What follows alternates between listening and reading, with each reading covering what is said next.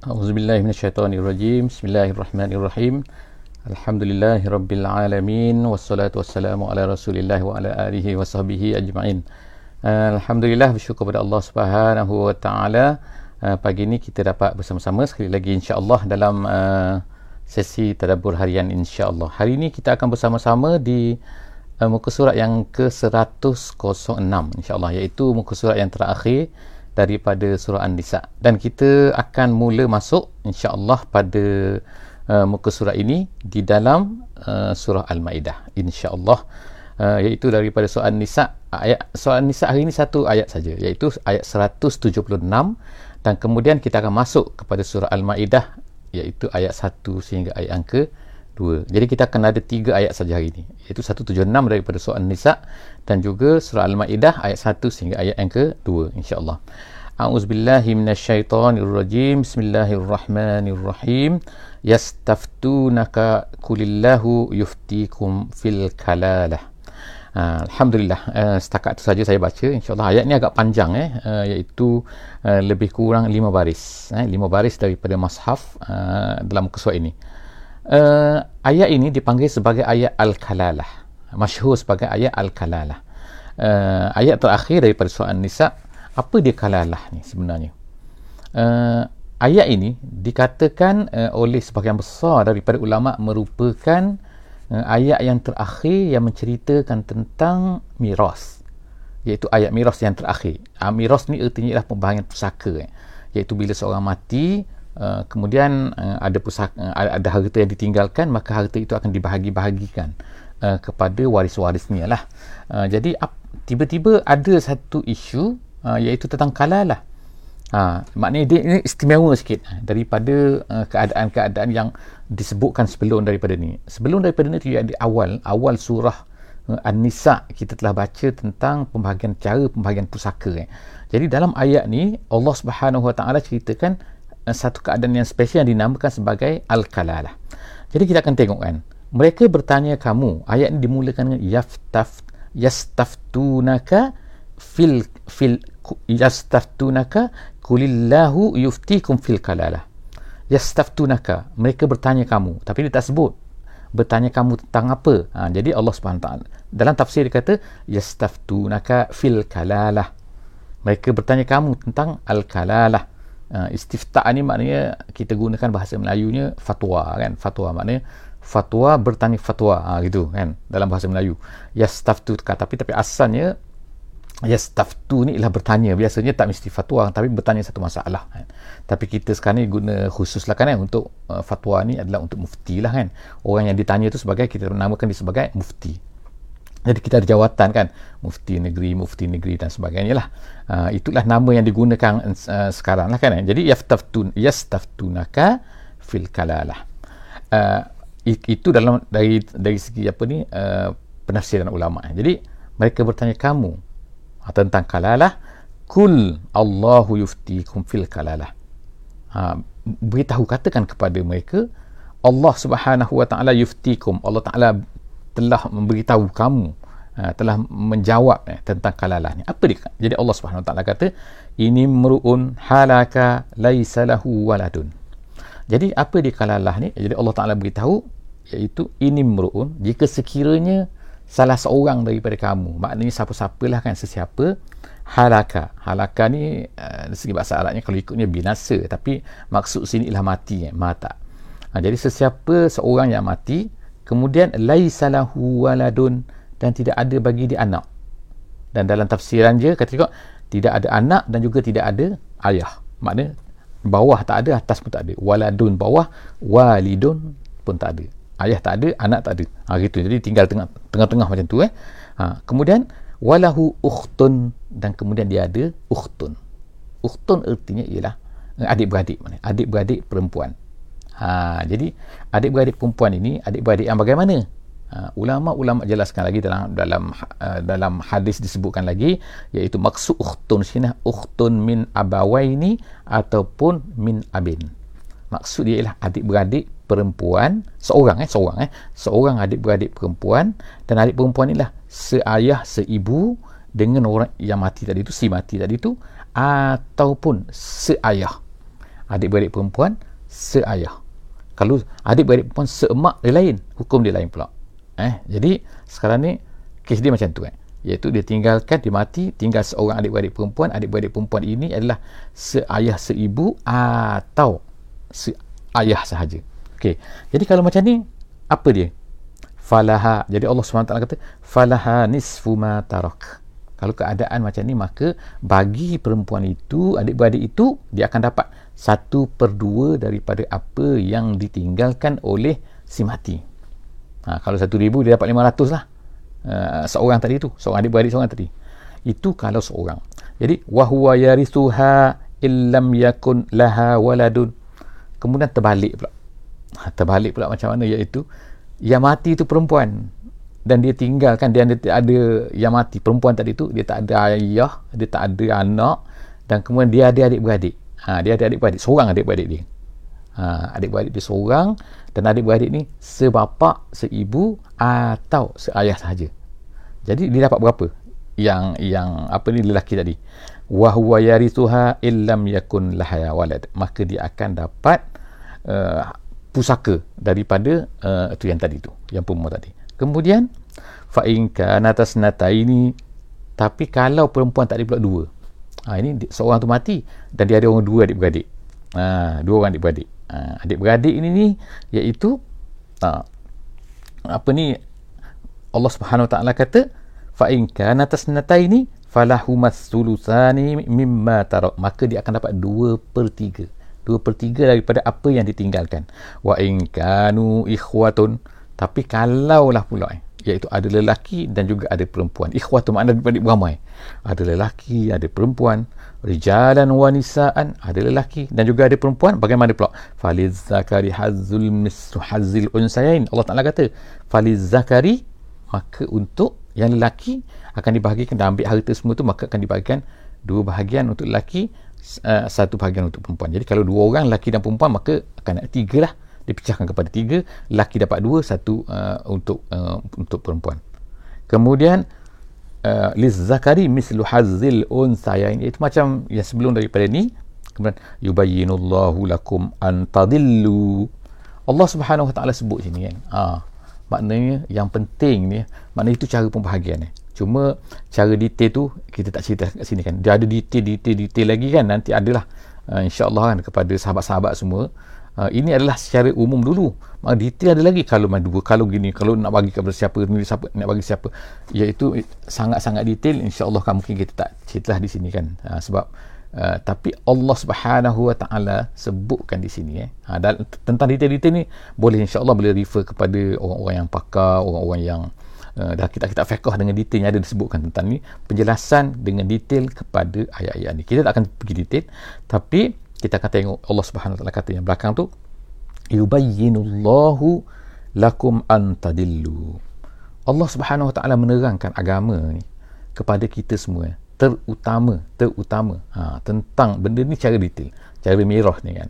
Ha, benda-benda lain ada yang terangkan secara umum. Jadi maknanya ada dua jenis hukum lah kita kata dalam Quran ni Allah Ta'ala ceritakan kepada kita. Ada jenis Allah Ta'ala beri umum saja. Allah Ta'ala kata hendaklah kamu syura dalam kehidupan kamu. Hendaklah kamu syura hendaklah kamu uh, adil dalam hukuman kamu. Dalam apa-apa kamu buat kamu jadi hakim ataupun kamu tak jadi hakim dalam apa-apa buat keputusan hendaklah kamu uh, adil. Ha, jadi Allah Ta'ala sebut adil. Adil macam mana? Ataupun kalau lelaki dan perempuan Allah Ta'ala kata wa'ashiruhunna bil ma'ruf. Hendaklah kamu uh, hidup dalam rumah tangga ni secara ma'ruf secara baik baik apa maksud baik tu? Uh, ma'ruf iaitu mengikut uruf. Jadi uh, banyak hukum yang Allah Subhanahu wa taala jelaskan begitu kan. Sebab apa? Ulama kata kerana setengah-setengah benda tu berubah. Ha, berubah tu maksudnya ikut zaman ikut masa ikut kaum ikut keadaan semasa kan dia bukan berubah. Jadi bila keadaan macam tu Allah Ta'ala tahu dia memerlukan kepada benda-benda yang berubah kan ha, dalam kehidupan kita. Jadi oleh kerana itulah maka Allah Subhanahu Wa Ta'ala ha, tak jelaskan setengah benda tu secara detail. Tapi ada setengah-setengah benda Allah Ta'ala tahu bahawa dia perlukan kepada detail Iaitu seperti contohnya seperti miras ni. Maka sebab tu dalam miras ni kita akan tengok macam eh detailnya, detailnya. Allah Taala sebut sampai satu per dua, Allah Taala sebut satu per tiga, Allah Taala sebut satu per lapan, Allah Taala sebut maknanya sangat-sangat detail kan. Kenapa? Allah Taala Maha tahu. Allah Taala jelaskan, Allah Taala kata sini dalam ayat yang kita tengok tu itu Allah Taala kata yubayyinullahu lakum antadillu. Allah Ta'ala jelaskan semua benda supaya kamu ni tidak tadillu. Tidak tadillu ni maknanya ialah tadillu maknanya tidaklah kamu ter ter apa ni terawang-awang kan. Tak tahu nak ke mana kan. Ha jadi ha, jadi pening-pening. Ha, tak ada. Allah Subhanahu taala kata. Allah Taala jelaskan semua supaya kamu ni clear. Ha jadi kan kemudian wallahu bikulli syai'in alim. Dan Allah Subhanahu wa taala alim bikulli syai'in. Allah Taala tahu maha tahu dengan segala apa mana apa yang dalam hati kita dalam hukum-hukumnya dalam apabila Allah Taala jelaskan tu Allah ya kita jelaskan tadi kan bahawa ada jenis-jenis macam tu. Dan Allah Taala yang menjadikan kita dia tahu semua kan apa yang akan berlaku pada kita apa yang baik untuk kita apa yang tak baik untuk kita. Jadi sebab itulah dijelaskan ini adalah haram ini adalah makruh ini adalah wajib ini adalah sunat dan sebagainya. Semua tu kerana apa? Allah Taala alimun bikulli syai. Bikulli syai'in alimun. Alimun bikulli syai. Eh, bikulli syai'in alimun. Dengan segala sesuatu Allah Taala tahu. Jadi uh, itulah pegangan uh, sepatutnya yang ada dalam oh sebab itu Allah Subhanahu Wa Taala setiap kali sebutkan hukum akan adalah sebutkan apa-apa dia akan adalah di belakang tu kan. Dia nak cerita begini begini Allah Taala ni macam ni, Allah Taala ni macam ni kan. Itu yang penting bagi kita dalam kita mengikuti hukum Allah Subhanahu Wa Taala.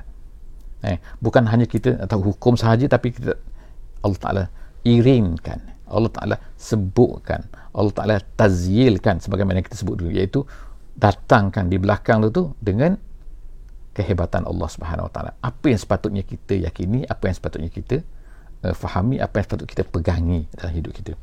Alhamdulillah, uh, sadaqallahul azim. Uh, kita habis surah An-Nisa uh, lima baris daripada muka surat ini, muka surat 106. Insya-Allah kita akan masuk kepada satu surah baru. Surah ini ialah uh, surah uh, uh, Madaniyah. Uh, iaitu surah Al-Maidah. Kalau sebelum daripada ni kita An-Nisa juga adalah Maidah. Uh, adalah surah An-Nisa juga surah adalah Madaniyah maka uh, al Al-Maidah juga adalah surah uh, Madaniyah iaitu surah yang diturunkan di Madinah eh. uh, jadi dia akan ceritakan banyak hukum eh. Sebagaimanalah juga uh, tentang apa ni surah An-Nisa ni maka surah Maidah ni dia adalah mempunyai satu tema yang kita ceritalah insya-Allah uh, akan datang sedikit-sedikit kan.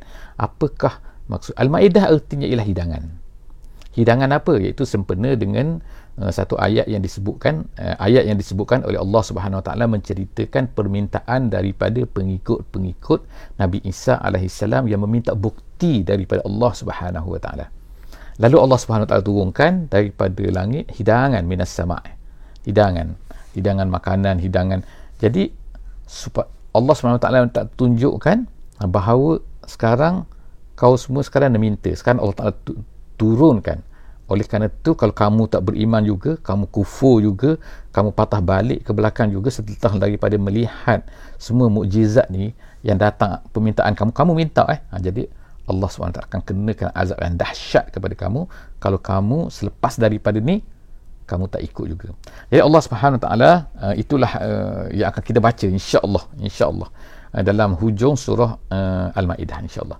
Jadi kita baca daripada permulaan dari surah Al-Maidah pada pagi ini insya-Allah. A'udzubillahi minasyaitonirrajim. Bismillahirrahmanirrahim. Ya ayyuhallazina amanu aufu bil uqud. Pertama-tama Allah Taala uh, uh, buka uh, buka uh, ayat surah Al-Maidah ni uh, dengan start-start terus dengan hukum kita kata. Tetapi hukumnya sangat general lah eh. Ha, jadi itu apa? Allah SWT kata wahai orang yang beriman. Maknanya ayat ini terus ditujukan kepada orang yang beriman. Bukan manusia dah, bukan ya ayuhan nas. Tapi ya ayyuhallazina amanu. Wahai orang beriman. Artinya orang yang dah beriman dah. Orang di Mekah dah, ha, dah kamu dah beriman dah. Sekarang ni ini dia hukum-hukum perkara-perkara yang sepatutnya kamu ikuti kamu patuhi iaitu apa hendaklah kamu aufu bil uqud menunaikan. Aufu tunaikan al uqud tu janji. Janji apa? Dia boleh jadi akad kontrak iaitu dalam muamalat kita sesama manusia. Dan ulama tafsir kata ha, di dalam seperti jalan lain disebut ukud ini boleh jadi ukud kamu manusia ini dengan Allah Subhanahu Wa Taala. Mungkin juga ukud ini adalah perjanjian kontrak yang kamu lakukan sesama kamu di dalam kehidupan jadi makna boleh dua lah. Apa akad kita dengan Allah Subhanahu Wa Taala? Apa janji kita dengan Allah Subhanahu Wa Taala? Tu yang kita mengucap dua kalimah syahadah tu. Ha, bila kita ni kalau orang yang tak Islam sebelum daripada itu kemudian dia masuk Islam maka dia akan mengucap asyhadu an la ilaha illallah wa asyhadu anna muhammadur rasulullah. Tu ucap mengucap yang kita panggil mengucap dua kalimah syahadah. Mengucap tu adalah merupakan janji tu. Jadi kita ni setiap hari setiap hari setiap waktu kita sembahyang 17 17 rakaat ni. Hujung tu ha, hujung lima kali satu hari tu kita akan ada tahiyat. Tak kira lah tahiyat awal tahiyat akhir pun tapi yang wajib tu tahiyat akhir. Tahiyat akhir tu kita akan baca asyhadu an la ilaha illallah wa asyhadu anna muhammadar rasulullah. Tahiyat tu merupakan akad tu. Ha, jadi itulah janji tu. Ha, jadi supaya kita faham eh, bahawa sebenarnya kita sentiasa berjanji. Jadi janji itu tunaikan. Yang kamu tak tunaikan ha, itu maksud dia itu janji kita dengan Allah subhanahu wa ta'ala. Janji yang kedua ialah janji sesama manusia. Jadi dengan Allah subhanahu wa ta'ala dengan manusia pun kita ada janji yang dinamakan sebagai kontrak. Jadi mestilah kita aufu tunaikan. Jangan tak tunaikan. Ha, Allah Taala kata tu nombor satu. Jadi kita tengok eh ayat ni ha, walaupun dia ni panjang eh makna dia bukan satu perkara saja tapi banyak Allah Taala sebut kan hukum ini hukum ini maknanya kan ha, walaupun satu ayat eh tengok lagi tu nombor satu. Tunaikan janji secara umumnya. Kemudian yang kedua. Uhillat lakum bahimatul an'am illa ma yutla alaikum. Allah SWT sebut seterusnya ialah tentang makanan.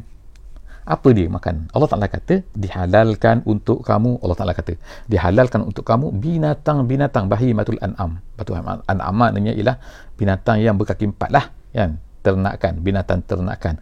Untanya lembunya kambingnya ha, tak sebut ayam sini eh. Ha, ayam tu ada tu lain eh. Ha, apa ni? Ayat-ayat lain. Tapi ayat ini secara umum Allah Ta'ala kata sebab zaman dulu zaman apa ni? Zaman Mekah dulu kan mana ada zaman Mekah zaman Madinah tanah orang Arab tak banyak ayam eh. Tak banyak ayam. Yang biasanya ialah kambing yang biasanya ialah lembu yang biasanya unta. Unta dengan kambing lah biasanya kan.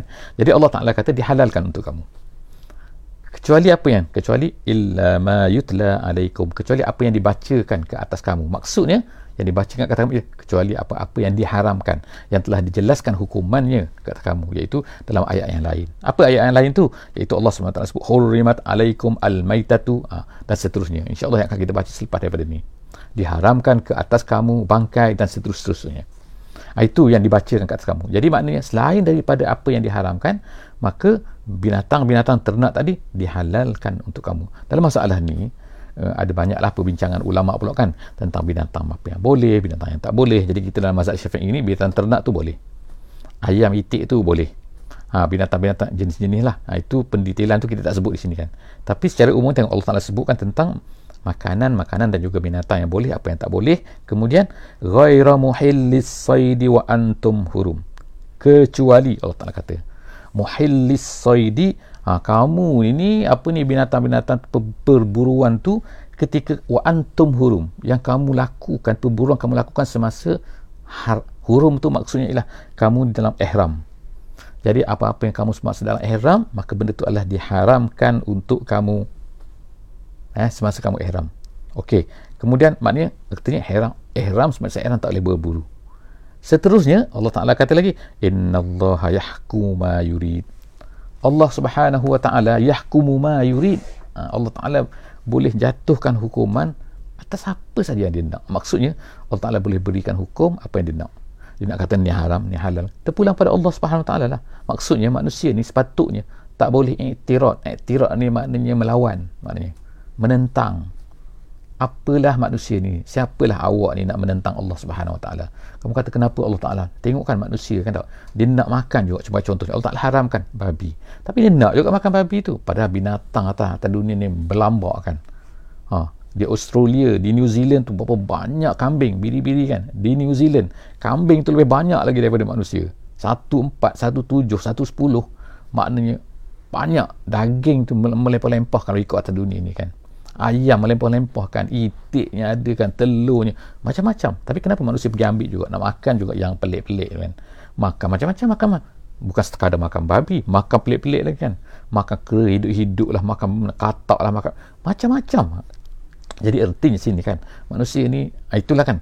Jadi Allah taala bila meletakkan hukuman dia dia tahu benda ni tak baik untuk manusia benda ni baik untuk manusia kan. Sepatutnya cara sembelih ni macam ni baik macam ni tak baik. Jadi Allah Taala yahkumu ma yurid. Allah Taala meletakkan hukum dia tahu yurid apa yang dikehendakinya. Jadi sepatutnya manusia ni tak boleh campur tangan patutnya tak boleh ha, kalau benda yang di, di, di, di, didiamkan oleh Allah itu terpulang kan. Tapi ni benda yang manusia dah clear dah Allah Taala kata tak boleh. Tu dia nak juga.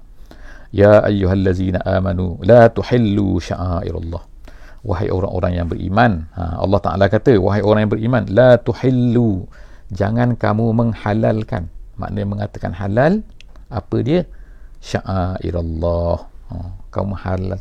Sya'airallah apa dia? Sya' sya'air ni maknanya ialah daripada perkataan dia ni uh, jamak eh. Dari dia ni adalah plural sehingga dia ialah syairah. Syairah ni artinya ialah ma'alim. Ha, ma'alim tu ialah batu-batu tanda. Benda-benda besar tanda-tanda besar kan. Ha, itu kan kalau kita tengok kalau kita kata oh ni tanda dia uh, landmark uh, kalau itu tu tanda bumi ya ha, landmark tanda tanda oh, ni, ni oh kalau sampai tempat ni ah gitu kan jadi apa dia yang dikatakan ma'alim fiddin ni? Ha, ma'alim fiddin ni syair Allah ni tanda-tanda Allah tu apa maksud dia? Yang dimaksudkan sini kata uh, tafsir kata ha, jalan-jalan lain dia kata syair ma'alim itu dengan kamu ini berburu semasa kamu ni ihram Ha, maknanya kamu dalam ihram, ihram haji dan ataupun ihram umrah, tiba-tiba kamu pergi berburu. Perkara tersebut iaitu tidak berburu tu ha, ber, itu merupakan syiar Allah. Oleh kerana itu jangan kamu halalkan. Jangan kamu pergi kata boleh, boleh berburu. Ha, jangan kamu halalkan. La tuhillu Allah Taala kata. Allah Taala dah tetap dah macam tu. Tu nombor satu. Yang kedua, wala syahrul haram. Dan janganlah pula kamu menghalalkan syahrul haram. Maksudnya apa syahr, kamu halalkan syahrul haram? Iaitu kamu mengharuskan berperang dalam bulan haram. Bulan haram ada empat eh? Ha, jadi kita dah sebut sebelum daripada ni dengan detailnya bulan haram jadi tak boleh kamu kata boleh berperang dalam bulan haram. Tak boleh.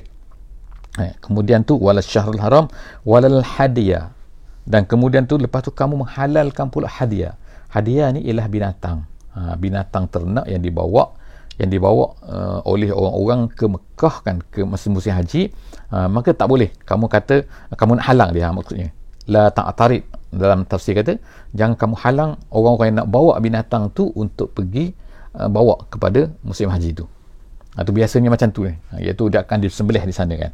Walal hadi. Tapi orang sekarang tak adalah bawa binatang tu kan. Nak pergi Mekah kan naik kapal terbang bawa kambing. Tak kan. Zaman dulu dia akan bawa kambing tu. Kambing tu kan dia bawa kambing tu sebab apa? Nak disembelih ni nak sembelih eh, pada apa ni? Hari raya korban dan sebagainya. Ha, tu zaman dulu kan. Jadi walal hadi walal qalaida. Qalaid ni adalah satu benda yang digantung pada binatang tu. Ha, tu binatang kambing tu dia letakkan kalung-kalung dia untuk menandakan bahawa ini adalah akan disembelih semasa uh, semasa musim haji. Ha, jadi jangan kamu halang dia. Allah Taala kata ha, walal qalaida wala aminal baital haram. Dan jangan kamu halang orang yang nak menuju ke baitullahil haram walaupun pada masa ayat ni turun ialah iaitu walaupun orang tu kafir. Ha, ini dikatakan adalah sebelum daripada turunnya ayat bara'ah selepas daripada turunnya ayat bara'ah bara'ah ni ayat surah taubah eh? Ha, surah taubah yang tak benarkan semua tu maknanya sampai sekarang dah cukup lah. Orang kafir tak dibenarkan lagi. Ayat, ayat itu menasahkan ayat ini hukum ini. Iaitu hukum yang larang ni. Maknanya selepas itu boleh larang manusia Ha, jadi Allah Subhanahu Wa Taala kata mereka datang kerana apa? Ya bertahu nafadlam mir rabbihim waridwana. Mereka datang tu kerana mereka ni nak uh, mencari kurniaan daripada Allah iaitu bisnes lah. Ha, ulama kata bisnes untuk bisnes masa musim haji itu maksudnya bisnes musim haji ni boleh kemudian mir rabbihim waridwana dan mencari keredaan Allah Subhanahu Wa Taala. Maksudnya mereka datang untuk berniaga dan juga datang untuk bisnes maka jangan kamu halang mereka ni wa iza halaltum fastadu. Dan kemudian apabila kamu dah halal maksudnya dah halal ni dah selesai daripada ihram ha, bolehlah kamu fastadu. Pergilah kamu nak berburu bukanlah makna suruhan sini wajib tak. Tapi maksudnya ialah diharuskan kamu ni untuk pergi berburu selepas daripada kamu dah menunaikan haji. Iaitu kamu dah tahallul eh. Kemudian wala yajrimannakum syana'anu qaumin an saddukum anil masjidil haram anta tadu. Kemudian Allah Taala kata, kadang-kadang ada perasaan ni dalam hati orang beriman ni. Dulu orang kafir ni semasa kita orang beriman di Mekah kan. Ha, mereka ni buat macam-macam penganiayaan kepada kita, buat zalim pada kita kan. Mereka halau kita daripada Mekah kan. Macam-macam. Kita nak pergi Mekah tak boleh. Ha, ingat kan masa sirah Nabi wasallam, masa Nabi nak pergi tu lalu berlakulah Hudaybiyah. Makna macam-macam orang kafir buat kepada orang-orang yang beriman ni, orang-orang Islam ni. Tak boleh ni, tak boleh ni kan, halang kita kan. Jadi kadang-kadang datanglah perasaan dalam hati orang yang beriman ni nak marah juga kepada orang kafir ni kan.